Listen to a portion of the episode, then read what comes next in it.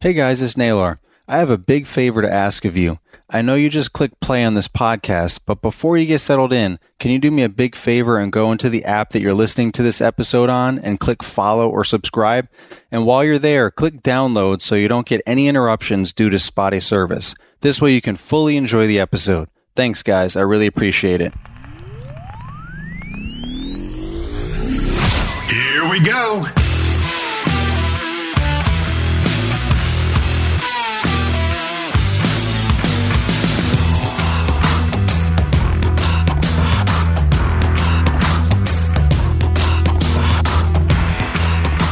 Thanks for listening to the LCR Media Podcast, where we get to know the pros.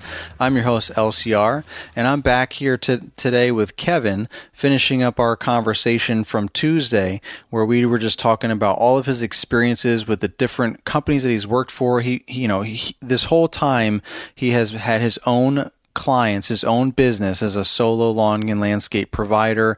He also worked for several local large companies, a, a nursery, a land, nursery and landscape supplier. Um, he's worked for a large corporate, na- nationwide corporate uh, lawn and landscape company. He just recently left there to work for a smaller regional lawn and landscape company uh, as well as still having his own business. He went to college, got his business degree during all of that, as well as he worked for me part time for a few months. So there's just so much that we've been talking about, so much great value, so many good conversations and good stories.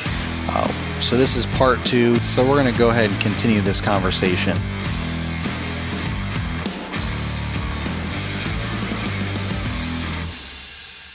My regional manager the company I was working for Yeah. um, messaged me one day and says, I want to meet with you in my office. I said, Yes, sir. And he said, uh, Hey, I know you had put in for that position. And he was one of the people who interviewed me, that Mhm. account manager position Right. a few months ago. Did we ever follow up with you on that? And I said, uh, Kinda, not really, but Yeah. a little bit. And he said, All right, well, we're going to see what we need to do to help you move up in this company. Okay. And so he brought in my boss, who was an account manager, my branch manager, and we met and talked, talk about training, what the path I wanted to take, hmm what I wanted to do, and the steps I would take. And a few things, including training with my boss and finding my replacement to take my position so I could move up, hmm because that was one of the requirements to find a replacement. Oh, okay. Well, unfortunately, none of that ever fell through. I tried looking for my replacement. I eventually did, but none of the training went through, and a couple positions had opened that I never got really got a chance to get. So Okay. finally, I said, you know what? I think this is where I'm going to be maxing out at this company. So I called. I called around, started looking around a little bit, Mhm. and the company I work for now was looking kind of for an op, what we call operations managers hmm or field operations managers, which serve both the role of being an account manager, working with a customer, trying to do enhancement sales, make sure the customer's needs are met, combined with running two to three crews and making sure that the work gets done. But since it's a smaller company, smaller firm, the model works better. But if they do, if the operations managers do get too overwhelmed, they give them assistant operations managers, assistant Right. field operations managers. Right. So they were kind of looking for an assistant field operations manager so they could train and develop to move up and become an operations manager eventually. And at the same time, help out their more, I won't say overworked, but help out their current managers before they get overwhelmed. Right. And that's where I kind of fit in Gotcha. where I had experience, I had n- knowledge of customer service, knowledge in leading teams.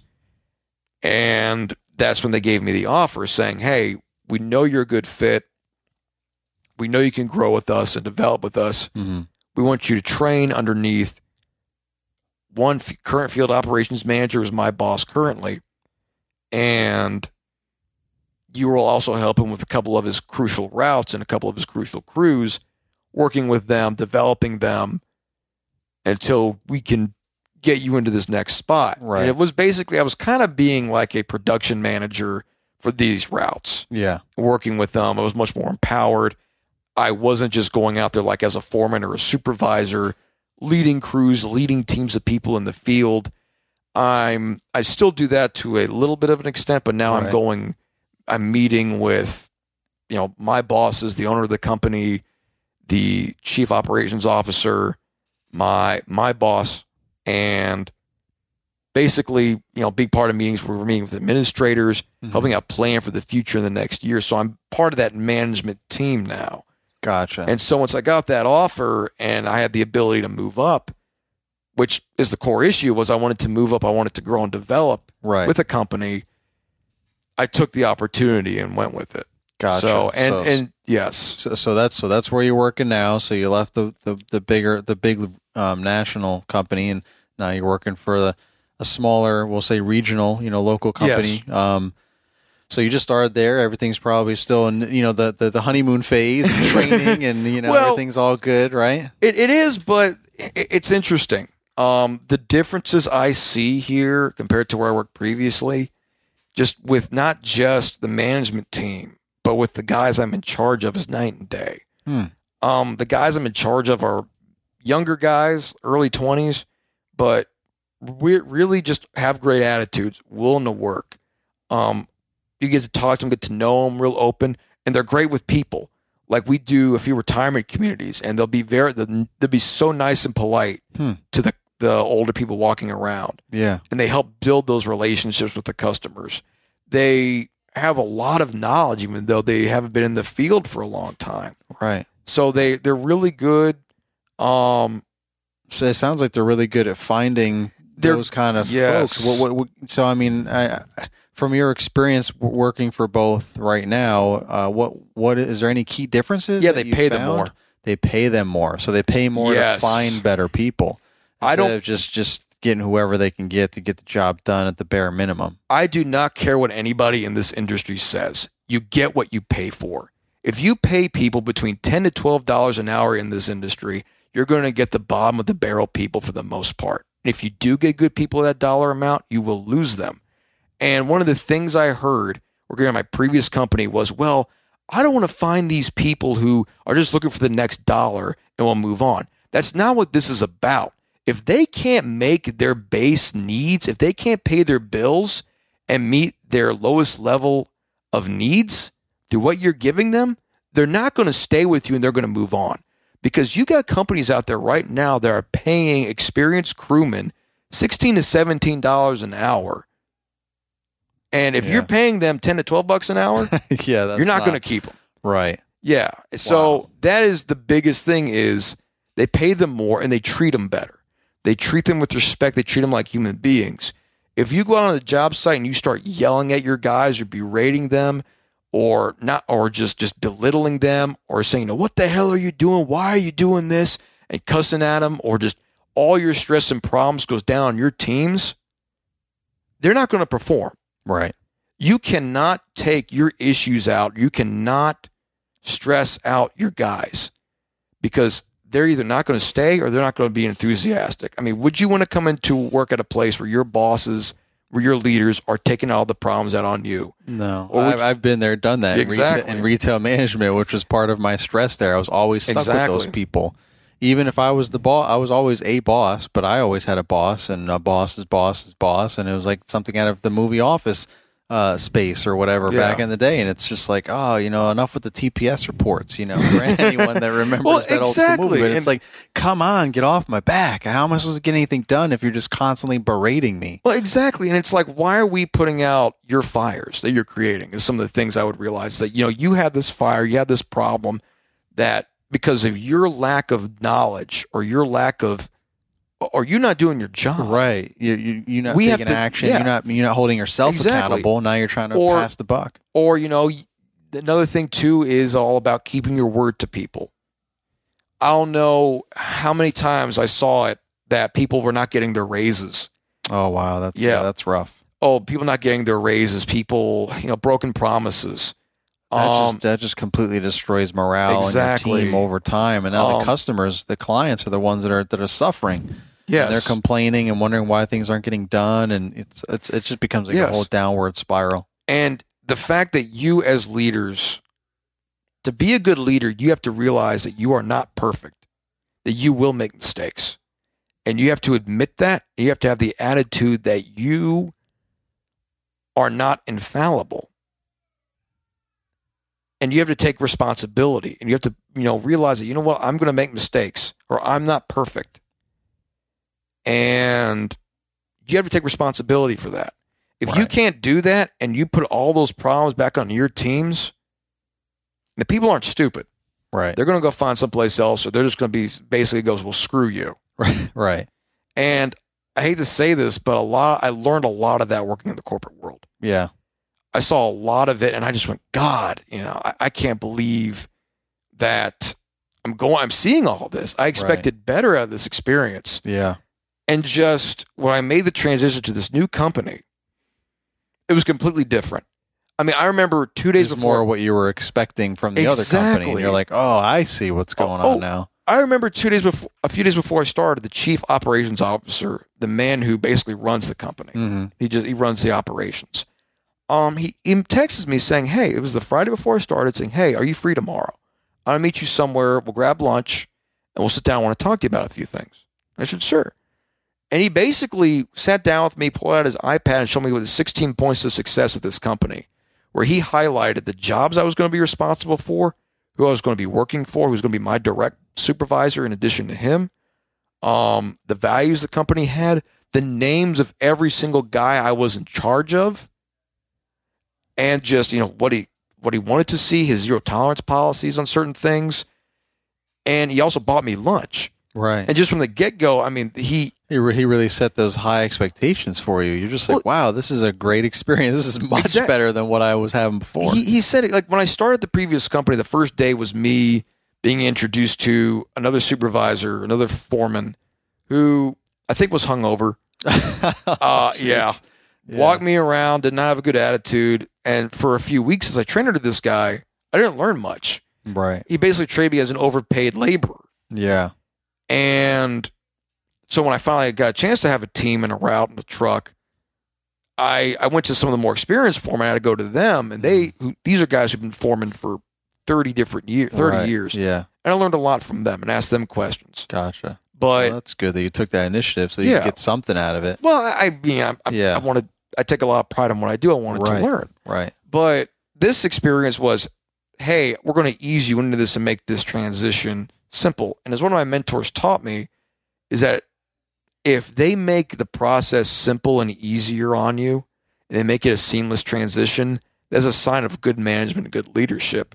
And that's what they did. And the only bad day I ever had working here so far, and this is only my third week, of course, Right. but was we one day had to go out to we do the Virginia Museum of Fine Arts in Richmond, Okay. and we do what's called porter service, where we go out there and basically just change out the trash bags and things Yeah. like that. Yeah. So it was pouring down rain, and we had to change out trash bags. Ah, yeah. Fortunately, they let me go and get an extra change of clothes and a few Oh, other man. things. So that was the only bad experience. But yeah, but just- that's you know that's it is what that's is what it weather is. and whatever. Yeah. But it's like I was sitting there talking to the, the ma- fleet manager today. And I'm like, hey, I want these mowers and equipment for my for my guys, and he placed the order for them. Wow. Yeah, he just placed the order for them. Granted, because we we use uh, the company I work for right now, we use Wright mowers. Mm. We're going all right. Yeah. You know, I couldn't say, hey, I want three brand new 60 inch Exmark Turf Tracers, but Right. I said I want these machines and I want these push mowers or a push mower. I only got one, Right. but I wanted this equipment, and sure enough, that's a he placed the order for me. Called up the dealer and Yeah. ordered it, and I said. In in the corporate world, it's not like that. You pretty much have, well, this is what you get. Yeah. Granted, when I worked there, we had some, we had some fun toys, right. But, but still. you know, having that ability to choose and, you know, you have that knowledge Yeah. and experience and they trust that to help you decide. Yeah, it, it's it seems like a good sweet spot where this company is at. But did, you know, we talked a little bit off air about, um, or I, I think you alluded to some some growth that they wanted to go go Yes. to. Like, to, do they want to be more like the the national company that you worked for? Like, how Well- big do they want to go? Because that's where I think things can get, get a little shaky and get off the rails. And how these big national companies get all like what you're describing because you get So- so big, it's hard to really manage all those de- little details, So there, there's a or it gets sweet, harder. there is kind of a sweet spot, and to kind of go off of running your business like a smaller company. Have you heard of the book E Myth? Yes. hmm One of the part, points that E Myth makes is if you want to grow your business and develop it, you can't run a big business like a small business. If you want to grow your small business, you have to operate and run it like a bigger company, Right. which means you have to have the you know, the kind of the financial structure, but also the policies and procedures Right. in place. think Having big. Think big. Stay small. Exactly. And so, and I, I've talked about with different people about where, you know, the kind of the sweet spot of a company of this size should be. And usually it's mm-hmm. regional. Usually, like, It just gets off the rails if you get too much bigger than that. Right? exactly. Yeah. Usually you start losing that quality control. You start losing those core values. Right. You start losing what, Matters to what a lot exactly. of people. You start losing that value of people. Yeah. It's that, and also when you start dividing ownership of companies. Um, a lot of these national companies, some of them, it may, they may, you know, you may see the CEO, but the CEO is not the only owner of a company. Right. You also have the pre- divisional presidents, divisional vice presidents, Right. um, regional managers also have owning shares. yeah. Too many cooks in the kitchen Exact- or whatever. Yeah. You have too many hands in the pot trying Yeah. to take as much as they can out of the company Right. because they're trying to work in their own self interests. right. And so when a company gets to that point, you start losing the passion and start losing the values, and it's becoming 100% about profit, Right. which, yes, we are in business to make money, Right. but you could still make good money while keeping the core values of what your company is about and what your people are all about. right. And that's kind of where we're at right now is we you know none of us a lot some of us worked for those big companies some of us see the mistakes that big companies did hmm and we don't want to make those mistakes. You know, we're people who love the, this industry. We love what we do. We like our guys. We want to enjoy what we do. And as we grow and develop, I don't think we have any massive ambitions of being the biggest companies out there. hmm We don't want to snatch up every single job available we think we can make a buck off of. Because sometimes you don't want those jobs. You don't want every single job that's out there or every property. You want the ones you know are going to be loyal customers throughout the years Right. that you can build good relationships with, that you know are going to be good partners right. with you. Right. You don't want to go, oh, this property we can make, you know, ten thousand dollars off next year and just milk that until the the well runs dry. Right. Or we know we just want to snatch onto this and every single one that's available. Right. You don't want to do that. We don't want to do that. Right. Granted, we are growing and we're going to have to, you know, branch off and expand, but we're trying to do it where it's controllable. Right. Every- You know what uncontrolled growth is called? What's that? Cancer. Oh man. And it's That's a true. one, If you as a company are growing to the point where you can't control it, you have cancerous growth. Yeah. And I've and it's happened in this industry. It's happened if you've paid attention to the landscape companies in this industry for Mhm. the past five to ten years, just the attrition, Mhm. especially of the larger companies. It's the same story of these bigger companies growing, and then all of a sudden you start seeing them lose work. They grow again, or they get bought out, or there's a merger, Mhm. and then somebody else comes and takes up some all that work that's there. Some of them have gone under.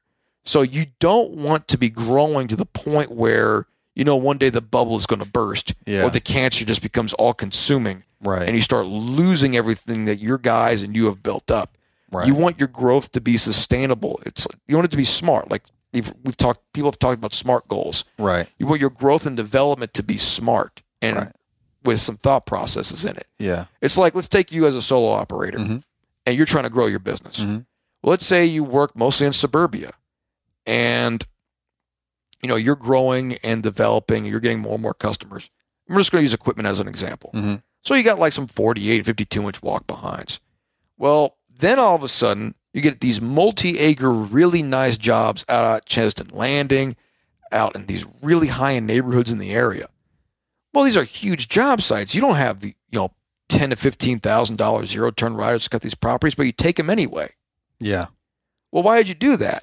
Because you can't you can't maintain those properties with the rig you have Yeah. currently Right. because it's going to take too long. You know, Right. the equipment's not efficient for the job that you have. But what if instead, before you take those jobs, you have the equipment, you prepare ahead of time? Right. So it's all about growing with a good plan and set, growing and developing your business with some erring on the side of caution, Yeah. so to speak, because you don't want to be because if you take up all this work in the commercial industry where you don't have the crews in place, You don't have the personnel in place where you know right now with all the like let's say you're growing right now in mm-hmm. COVID times. Right. You're getting all this work left and right. Well, the industry right now, especially on the commercial side, is having the hardest time with getting employees, Yeah. with finding even supervisors. So, but you're still growing and developing, taking all this work. Well, that's great, but who are you going to use to fill up all those trucks? Yeah, you can buy the trucks, Yeah. you can buy the mowers, But you need people to you run the stuff the and to get the work done. Exactly. If you can't do that, where right now trying to find people because of the way unemployment is being ran, because the way that the economy is right now, people aren't looking for those jobs. And you're trying to fill up those trucks. Well, you're not going to have people to do all that work. Right. You don't want to get to that level of growth Right. to where you're just snatching everything up left and right. right. And that's what we're trying to avoid as a company. That's what I'm trying to avoid yeah. because again, you will lose everything that you set out to accomplish in the first place. Yeah. Well, we're gonna we're gonna um, take another quick break, and uh, I just want to dig in a little bit more. If you, you have a little, a little more, time? I got plenty of time. So I got, I, like I said, I chugged the whole thing of coffee before I came in here. All right. I gonna be anywhere till tomorrow anyway. So we're we're, we're going to take a quick another quick break, and, and we're going to dig in a little bit more about your company Yes. that, you, that you still have, right? Yes, you know, of your course. your own solo company, and then I want to kind of really, uh, you know, really um. Really geek out with the whole, uh, you know, setups and rigs and mowers and equipment Oh, I and love stuff, talking and that see if we can, you know, rattle some of that stuff off. So uh, we'll we'll get we'll dive into that, you know, right, right after this short break. Kanabi Outdoor Power and Terry's Small Engine are family owned and operated and conveniently located in Midlothian, Virginia. They can provide you with the latest and best in outdoor power products to make your outdoor living more enjoyable. Combine this wide array of selections with their friendly and knowledgeable staff, and they're convinced Kanabi Outdoor Power and Terry's Small Engine will become your only stop for all of your outdoor power needs. Go to terrysmallenginerepair.com or click the link in the show notes for locations and more details. Hey guys, it's Naylor. Has there ever been a guest that you were listening to on a podcast that you wanted to ask a question that just wasn't asked? Well, now's your opportunity. Send me an email at lawncarerookie at gmail.com. Tell me who you want me to interview, what question you want to ask them, and for that matter, if there's any questions you have for me that you want me to answer, and I may give you a call and answer the questions live on the air. All right. Well, we are back here with Kevin, and we are just gonna. We've been really, really, really going down some great topics and talking about this industry. Kevin has so much experience from just the years that he's been doing it solo himself, and then working for some some big corporate companies, and just lots of insight and experience. Um, so you know, kind of want to wind down the episode here, get back to talking about Kevin's business, and then kind of Yes. really get get in, just kind of nerd out a little bit, I guess, with uh with the different rig setups and mowers and equipment that he's kind of experienced with all these different commercial uh, aspects and and, uh, and uh, companies that he worked for. But so during all this time, you still consistently kept a, a, a pretty sizable customer base, like fifty to, to eighty, you know, people. Yeah, yeah. So um, and what, what why why keep that? I, I think I, I've heard a lot of people.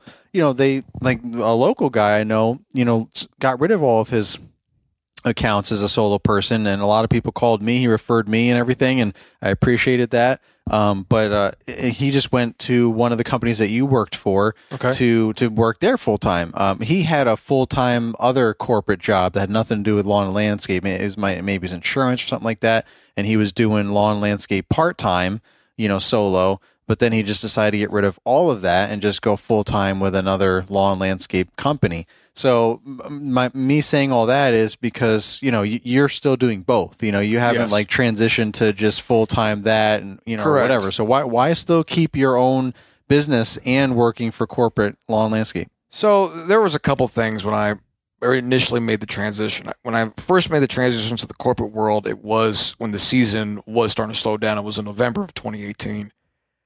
And when I left, I still had a lot of my previous customers. I had never made the formal, "Hey, I'm pulling out of this industry," kind of, kind of pushing it all away, saying, "I'm done. I'm getting rid of all this work." Right.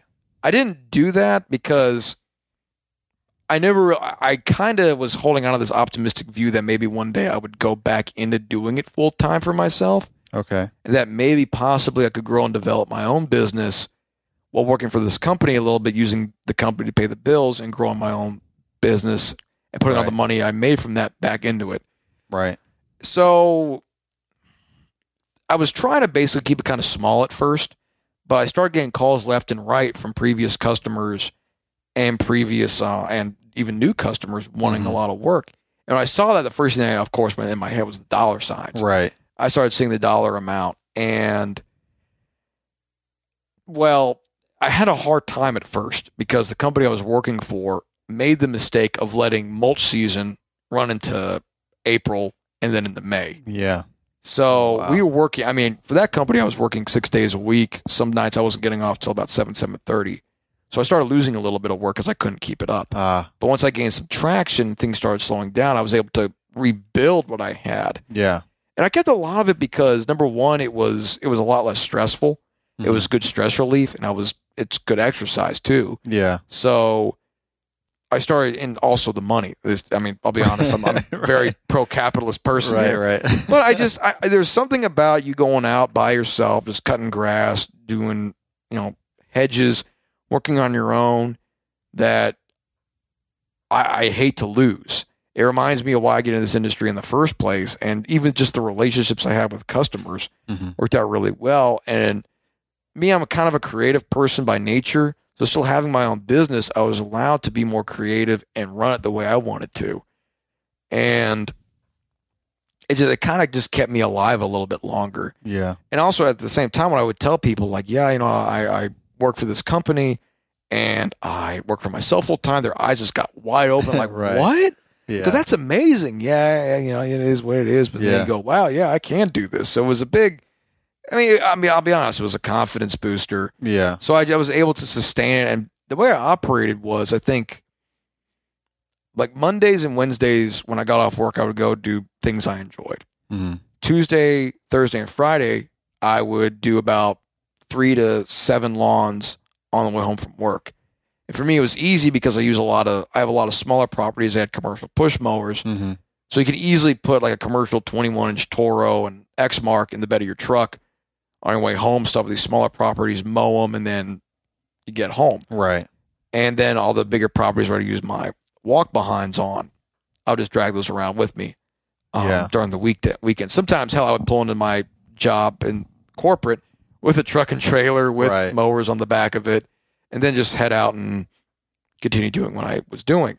So, I mean, it was just one of those things where I, and when it all boiled down to it, it was just hard for me to let that go. I really, even to this day, I'm like, I do not want to let this go. So so so what is the goal? Are you, so you're gonna is is it just that like you, that you just don't want to let Uh, it go, or do you still have a goal of, Well, of building your own you know company that you're working for right now? your um, own commercial corporate type uh small scale. there was the idea because I've seen this happen before, where I would kind of grow my own company and have somebody operate it and use that as a means of like taking off a few, you know, a little bit of money on top of it as kind of passive income where I kind of just ran the books, met with Right. customers, things like that. where you weren't actively involved but still collecting Exactly. a paycheck. Exactly. Where I, you know, you still are taking a little bit off the top. Mm-hmm. There's that idea with it.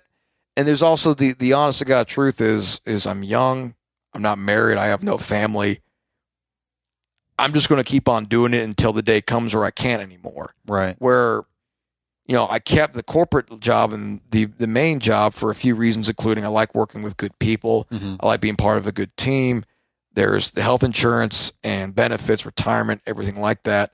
Where I can still have my own business where I can just kind of have fun with it, use it as kind of like toy money, so to speak, Yeah. where you can buy equipment, trucks, Right. um, feeds my other hobbies, so to Right. speak. Right. And I have that time right now because again, I'm only 29 years old, don't have a wife and kids.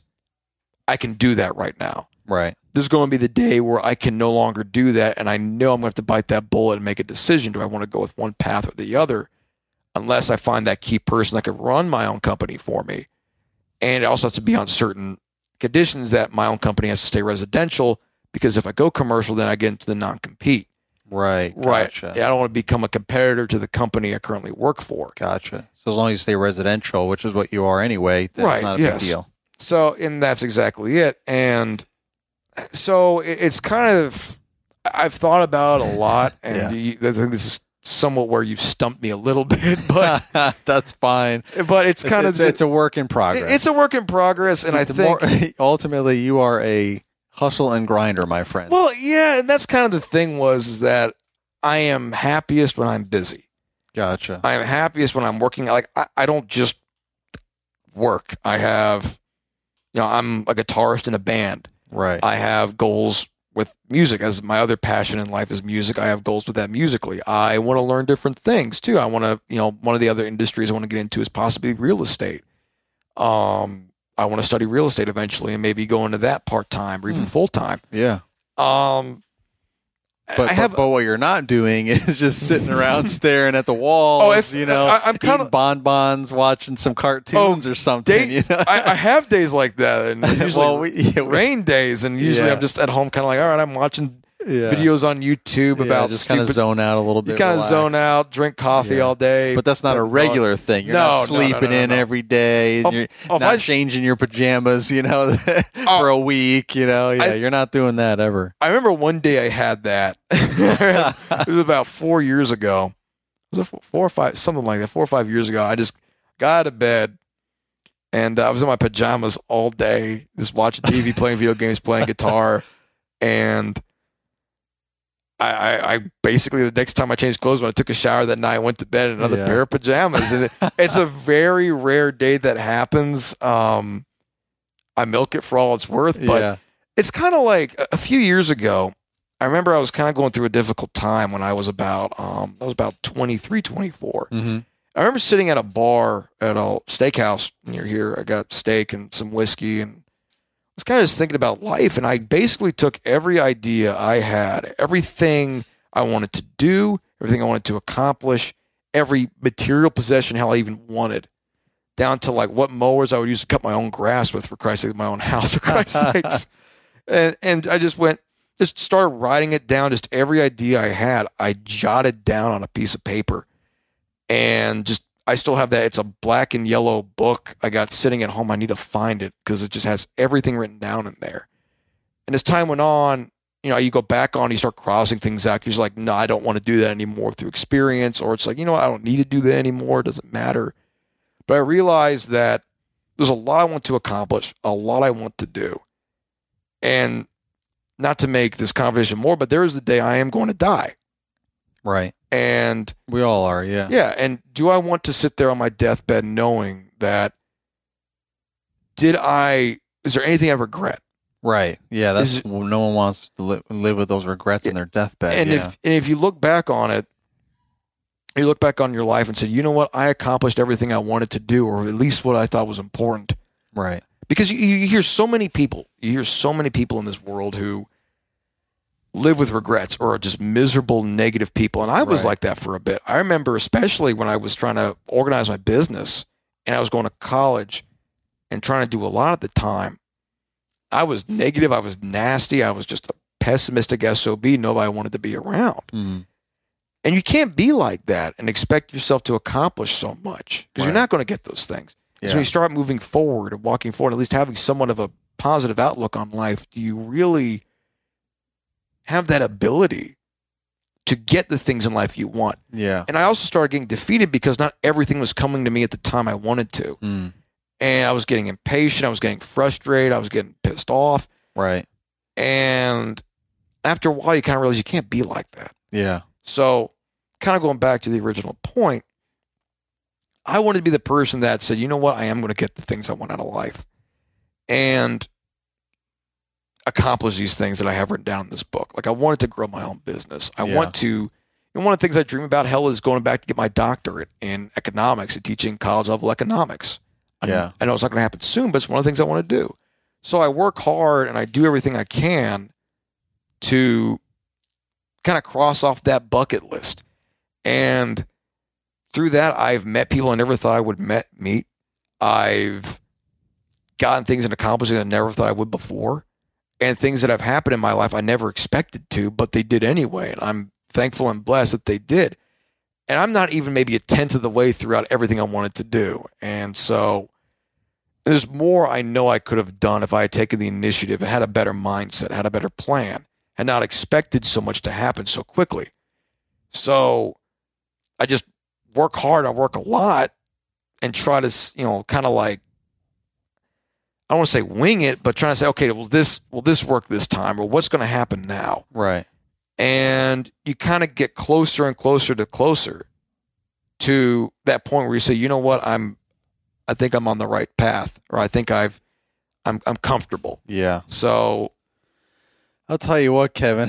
I don't. I, I don't know what I'm going to title this episode, man. I'm. I'm going to have a tough Were, time. were you expecting this type of conversation Oh, when you brought me I'm in? just gonna have to title it "Kevin's the Man."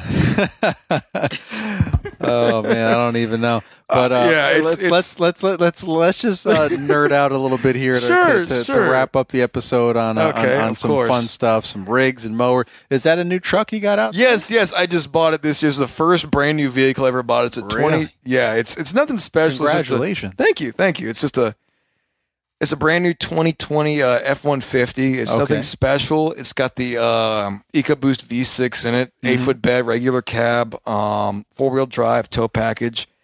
My favorite thing about it is it's got Sirius XM satellite radio in it, There so I you can go. I can plug in like the old hard rock and metal I used to listen to, and the '90s alternative, and Yeah. all love music I loved when I was a teenager and a child Yeah. so I can you know relive my my past a little bit. Nice. And, but it's it's simple. It's not much, and it's Right. a good vehicle to kind of help me with everything. It's got great fuel economy. Um, this is the first vehicle I plan on getting. Next down the road is probably gonna be an F three fifty extended cab work truck. Um, I love it. It's great. So it's yeah. yeah. Um. So what what uh what mowers I guess haven't you used? we'll start that way. Oh, there's a lot. I, I actually the one brand I don't have a lot of experience with is actually Skag. okay. So Skag is a brand that I It's think not one that you had, huh? not one I've tried. Like I've tried, I'm now off the list. I've tried Exmark, Toro, Wright, um, Ferris, John Deere, Kubota, Hustler, Gravely, Walker. Wow. Um, Walker. that's yeah, wa- yeah. That was a weird experience. I was I went to a uh, a Ferris dealer in Richmond that also had Walker huh. and called uh, Tylo Equipment, and I just was talking to him. I guess I had nothing better to do that day, Yeah. so I was just going by there, and they say, "Oh, we got all." Because I no, I was looking for walkers because apparently a lot of people like using them for high end residential properties. Yeah, not yeah. around here, Yeah. But they had them, so I just kind of jumped on one. And within five minutes, I went, "I hate this thing. This thing is so weird." Yeah, it's so yeah, So- it definitely takes some time to get used to it if But- that's what you really want to do. But But what, so what's your favorite? The, the Exmarks, right? Exmark, uh, my favorite mowers are overall are Exmark turf tracers. Mhm. Well, any hydro drive Exmark walk behind turf Yeah. tracers and Vikings. Yeah. just they are when I worked started working commercial landscaping, you notice a lot of these companies, Brightview, Landcare, Ruppert, James River Grounds Mhm. in our area Mhm. have one mower in common. That's a 60 inch cut Exmark turf tracer walk behind. Hmm. You look at their ri- and come to find out that's actually the number one. Little people know this. That is the number one selling commercial mower on the market. Really? Yes, because Wow. all these big companies buy them. In bulk. Oh yeah. God! Yeah. I mean, you go to look at a Brightview trailer. Sometimes they got two of them on there. Yeah. and they just and that's why if you look at them, they already come ready with a Velke and a mulch kit on there. Hmm. Just because these companies buy so many of them. How, how come they don't use standers or, or, or riders as much? So I don't see any standers except for Nature's Way. That's the, one of another local company. They're the only ones that use them. a few of them do. Um, we have to go back to first realizing that this, the brand of equipment that most of these companies use is Exmark and a little bit of Toro. Mm-hmm. So they go with Exmark because Exmark is very good with part supply. Um, the companies can buy them in bulk and save money. But the walk behinds, the reason why they go with those, especially the turf tracers, is number one is durability. It's not unusual to get minimum 3,000 hours out of a turf tracer, whether it be from the 36s up to the 60s. Very durable, very reliable, very good quality of cut. I have seen a 52 inch X Series turf tracer fall into a pond, be completely submerged, be towed out of the pond, dragged out of the pond. And it fires right up. They change the oil twice, wash it off, put fresh oil in there, starts right up. Had 2,200 hours on it. Nice. It's like it- it's wow. it's can't kill these things. you can't kill them. Um, versatile. They're very popular, especially from this region on up north, because of hillside stability is one Yeah. key thing. Yeah. They, the 60s especially can hold a hill really well. Um, I feel like there's also a lot less problems and, and accidents that can happen with employees too. Like that's something I've been actually thinking about a lot recently. Like as as I continue to grow and you know as I want to send some guys out on their own and, and move on you know to another crew or wh- whatever the deal is. You know, like I have the most efficient setup like for me and my Exactly, business, right. but not necessarily for so and so, so and so, and so and so that might have a tremendous learning curve on not only how to ride a stand-on mower, but how to hold a corner or you know you know know, know what slopes to and not to mess with and and the different conditions and I, I, I do a lot of crazy stuff on my grandstands that I probably should not be doing just from years and years of of muscle memory and knowing your equipment but I feel like walk behinds are such a, a smaller learning curve that They are. anyone could just grab them and go Well, yeah. Well, it's kind of funny you mention that. I've heard different arguments where some people think the riders and stand-ons because they got the uh, the, the handlebar controls yeah. are easier for people to learn. mm-hmm. Some people have argued the walk behinds are easier to learn, at least the control side. Mhm. But with walk behinds, it doesn't take rocket science to figure out how to hold a hill with them. right And somebody with not a lot of skill can easily hold a hill with them. right On top of that, you don't have to, if it gets wet out there, you tell the guys, pull the Velkies off and walk the turf right it makes it a lot easier for them to have good, high quality, good looking turf. Another thing is, and people don't realize this, but on properties under a certain acreage amount or a certain size, the 60, uh, if you put a 60 inch Exmark walk behind next to the 60 inch Lazer, it'll be faster to mow that property with that 60 inch walk behind. mm-hmm. P- I, th- my former branch manager at my previous company mentioned this, but there's some kind of science behind it where they've calculated that I think the because it's easier to turn them or the way they turn plus the power to weight ratio of the machine is just overall more productive to mow in those tight areas compared to say a rider. Now, that being said, you start getting into these wide open fields. Absolutely, these riders are what right you know people are going towards. Big fields, large acreage is what they use. right Now, going back to the stand on argument, the reason why, again, not many people use standers is because most of these big companies use Exmark. And Exmark, to be honest, as much of their product, their weakest link is their stand on units. mm-hmm. They had the Vantages before, which were not that great. The previous company I had tried the Vantages to replace riders, quickly got rid of them, replaced them with more walk behinds mm. because they had problems with keeping the decks level and a few other things. The Mhm. the technicians, the mechanics were not fans of them. gotcha And then the Staris came out Yeah. recently. That thing has just been a load of problems. yeah wow. Um, some of the companies that were competitors of ours had bought them and bought them and shipped them out to, especially out towards the coast and Williamsburg areas. And it was just problem after problem to the point where Kohler Equipment, the dealer I deal with, Mhm. will not stock them. They Wow. will, they also stock Ferris and Wright. And they said, if you want to stand on, go with Ferris and Wright. yeah Um, you want walk behinds riders, Exmark's great. Push mowers, Exmark's fantastic. But if you want stand ons, we will we do not recommend them. Just the amount of problems they've had, the technical issues, it's just been a mess. yeah And What yeah, about what, what what about rigs now? So that the uh, th- we were talking about this a little bit off off air. The different types of uh, rigs based on like um, you know the the the I guess the type of accounts and the areas. Yes. You know the, the the regional issues. You know whether you have a tight very urban area in the cities pulling a big you know Right. truck and trailer is not really the best bet you know and all this kind of yeah. stuff so but then there's also companies that have you know F two fifties or F three fifties pulling a you know twenty foot enclosed trailer, and then you have the large national company you work for that like has nothing but dump trucks, 450 dump yeah, trucks, yeah. pulling a twenty foot enclosed trailer for everything Yeah. for for lawn maintenance. We're ta- still talking about, and Yeah. it's like what is what is what is happening? There's so many varieties of these. things. so kind of going back, you go you mentioned the dump trailers and the big trailers, the dump trucks and, the, big, trailers, Excuse me. Yeah, That goes back to Brickman. Brickman, which is which merged with Valley Right. Crest Farm Brightview, was mm-hmm. all about production, getting work done. They had usually they had these massive Ford F four fifties with twenty foot long trailers, where the F four fifties, because of the way they modified them, they try to get anywhere from five to eight guys in there because they had the they call it they have them dog boxes. They had modified cabs where they could fit more people in them. Mm-hmm. They had these big trailers. They could fit two walk behinds, two riders, push mowers, all nine yards.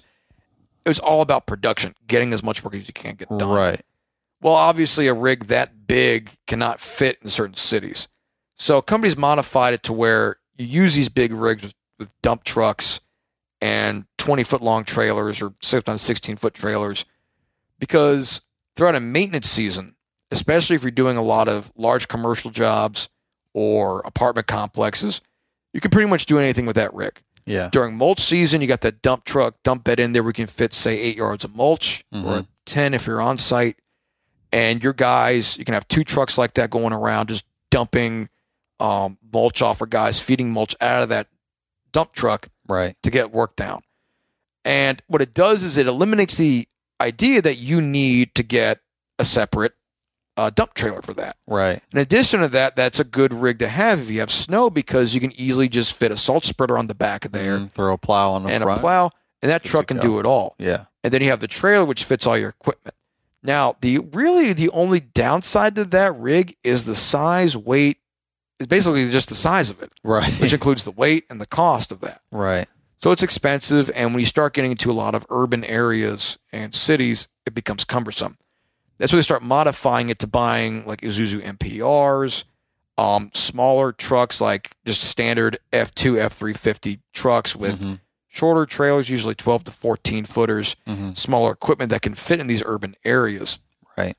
which is what you see. I mean, a lot of residential guys are doing that, Yeah. but the main the main thing about these rigs and a lot of these commercial companies operate is compared to residential Mhm. is with residential companies, you send out a mowing rig. Usually, that's all they're doing. You may have a foreman spraying weeds, Right. but if they just send a truck and trail a truck and rig out there, they're just filled with nothing but mowers and trimmers. Right. With a commercial mowing rig, in a lot of cases, at least this is my experience, your mileage may vary. You're not just sending out those guys out with mowers. You're sending out there with hedge shears, hedge trimmers out Mm. there. You're sending them out there doing Backpack sprayers. backpack sprayers. They're doing a lot more than just cutting the grass when Right. they go to the job site. Yeah. Because the commercial landscaping, what people don't realize is you can skip mowing and still save a contract. As long as the weeds are under we call the detail work. Your Right. weeds are under control, the pruning and shearing of the bushes has been taken care of, the plant material looks good. Um you know, trees have been limbed up properly, look good, the Mhm. detail work, the curb lines Right. look good Right. and you'll save a and you you won't lose a contract over that Right. because customers understand if you need to go back and cut the grass next week or in a couple of days that's okay right. But if you let the weeds go to hell you let these critical crucial point areas on a property like entrances entrances to buildings Right. specific beds go to hell with weeds bad pruning plant material looks bad there's dead plants in there that will what is what loses commercial jobs Yeah. so your commercial mowing rigs, yes, have a lot of big mowers on there. But while mowing is important, it is least important in the order of operations of attacking commercial jobs. Hmm. So Wow. that was something not a lot of people really realized compared to Yeah. residential, where Right. if you don't cut that week, you're going to lose that job. Right. That's the main thing they're paying you for. Right. Exactly. And I even remember you were saying this too once upon a time when you first started working uh, for for the, the company that you just left. Some of your immediate takeaways was the talking about order of operation. How they don't want they don't want their crew leaders to be on the mowers, Right. Which is kind of contrary to, to like you know everything you know but, but because they, they want you to, to grab a trimmer and walk around the whole be around the whole property always be available Yes. to the hey you know I need you to do this or you didn't do that or you know fixing problems talking to customers whatever they you, you could just be more mobile right I, I- Yeah. obviously you can say it better than me but I'm just trying to set you so up for that the idea is is that you being the foreman, you being the supervisor, whatever term you want to call it, the crew leader, whatever, you're probably the most experienced person on that crew. Right So you got the eye for detail, you got the eye for knowledge. but that's why people think that, that you should be on the mower so it's Well- a different philosophy here But when it comes to commercial landscaping, you have to remember mowing is the least important Right. of the operations. exactly It is important, but it is the least important. right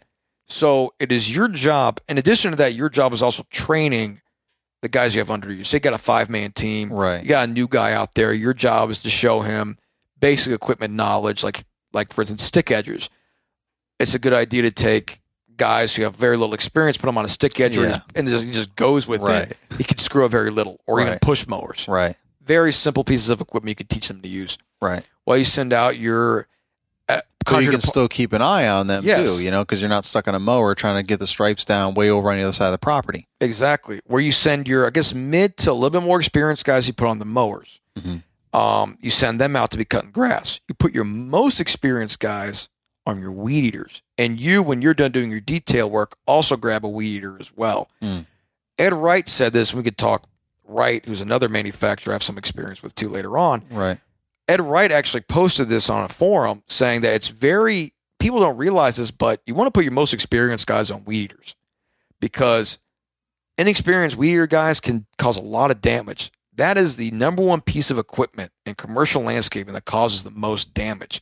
Because sometimes guys weed eat too low to the ground, so they Mhm. burn the turf, or they hit rocks, break windows. They hurt themselves and the equipment. Right. So weed eating is like this. I jokingly kind of say weed eating is an art.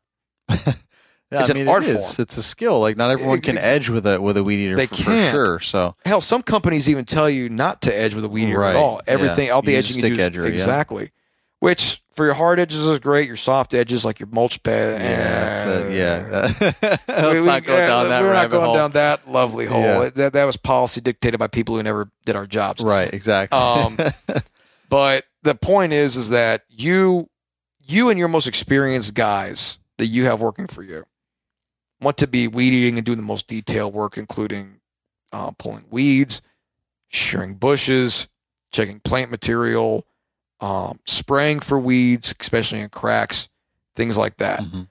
When, it when, when you say checking plant material, what is that? What do you mean for those much- that don't know what's going on? pretty much any type of plants. You can go on a job site, and when you want to look at plant material, you can start seeing like dead and plant material. Oh, I got a lot of these commercial companies, you may not see them, but their guys have hand pruners on them. Yeah. So You- they're always cutting stuff back and keeping them cleaned up. So when you drive by a plant, you see like, oh, there's a there's a little bit of a limb or branch that's in front of me, or it's too low, or starting to get onto the sidewalk. Can cut Yeah. that off. Gotcha. Or you look into your bushes, you start seeing that there's some dead going in the bushes. Cut you go in out. there, cut that out at the bottom, and take it out.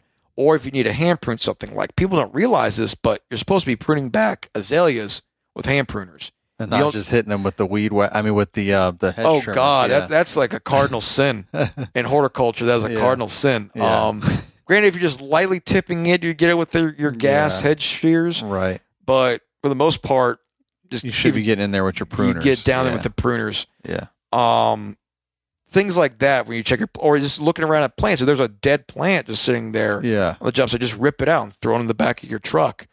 That's Um, hence why a dump truck comes in handy. yeah. Exactly. Or, you know, if you, you see sticks on the job site, that's another thing. Or fallen branches, again, Mhm. you throw in the back of your dump truck. Yeah. So I guess they have to have like all encompassing situation, you know, back to your point. They they, they want to minimize the visits, you know, time is money. Let's be Yes. efficient. So it might seem inefficient carrying like everything but the kitchen sink, but at the same time you can accomplish anything there that needs to be done. There's so many Exactly. components at a commercial property that you really have to be prepared. Yes, you have to basically go on there knowing, because like I said, you're not going in there just to cut the grass. Right. You're doing so much other, eh, so much else. And if you got a five man crew as well, you can send three guys on mowers. You can have one guy on a on the rider, one guy on the 60 walk behind, one guy on the 52. Tell them where they should be hitting those jobs and get a lot of grass cut, especially on these large multi acre properties, apartment complexes, commercial, large commercial sites. And you send those guys out and they're just getting all this work done. You want to maximize what you're given to be most productive to get as much done as possible.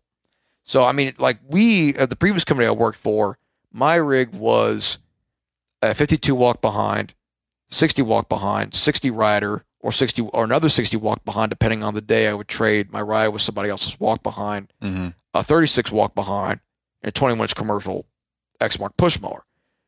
And so that's a lot of equipment they put in there. Right. You're trying to maximize that because your route, what you have, may be anywhere from a couple small postage stamp properties to which are budgeted for only a few hours that you're supposed to be there for, to large multi-acre commercial properties where you're going to be there for multiple hours of the day, Right. or or 20 hours, so to speak, or Right.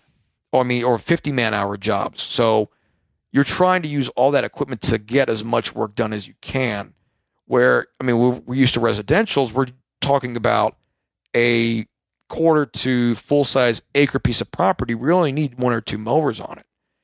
And, you know, you may just have like two, I don't know, like a 48 or 52 inch cut mower or a 60 and a 48, whatever it is. Right. And that's all you need. But you need to be built for versatility. You need to be built for production and efficiency in the commercial landscaping game. And your rigs have to reflect the routes you give those guys. Yeah. So let's say, like, let's talk about like Washington, D.C. And you Mm. see the rigs guys having there. It's usually like an Isuzu NPR, Right. Two walk behinds, 30 inch push mower, 21 inch push mower, and that's it. Right. Or even a van with like a 36, couple push mowers.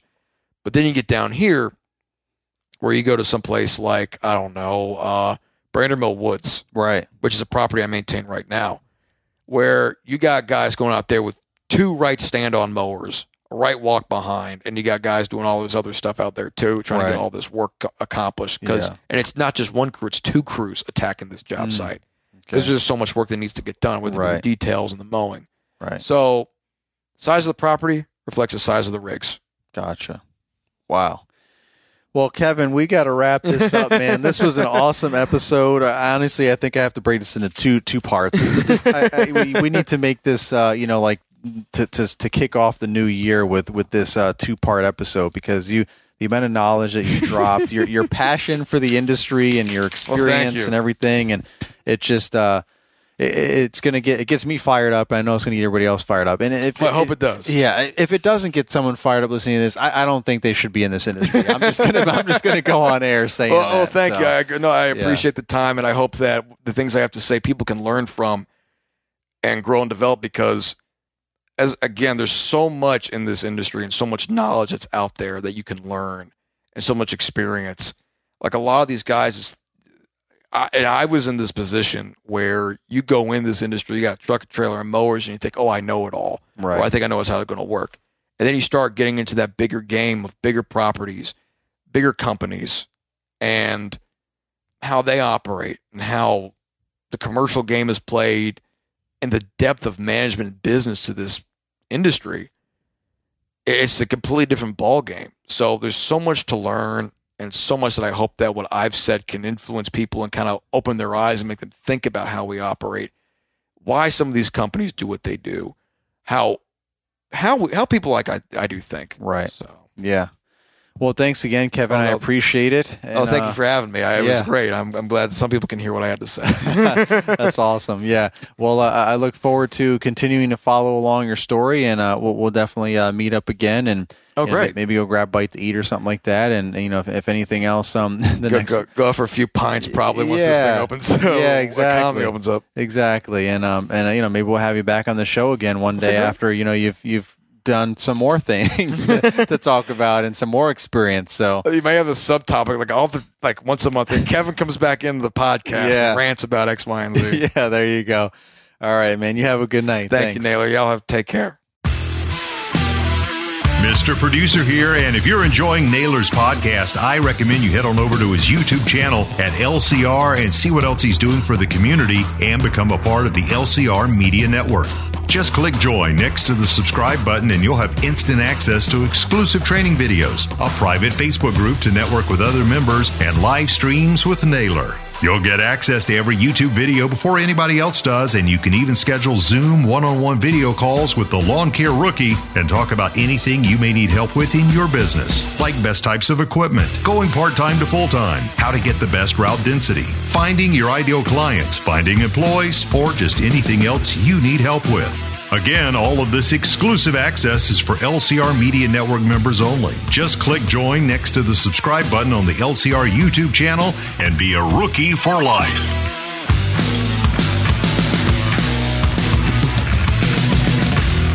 This has been an LCR Media and Mr. Producer production.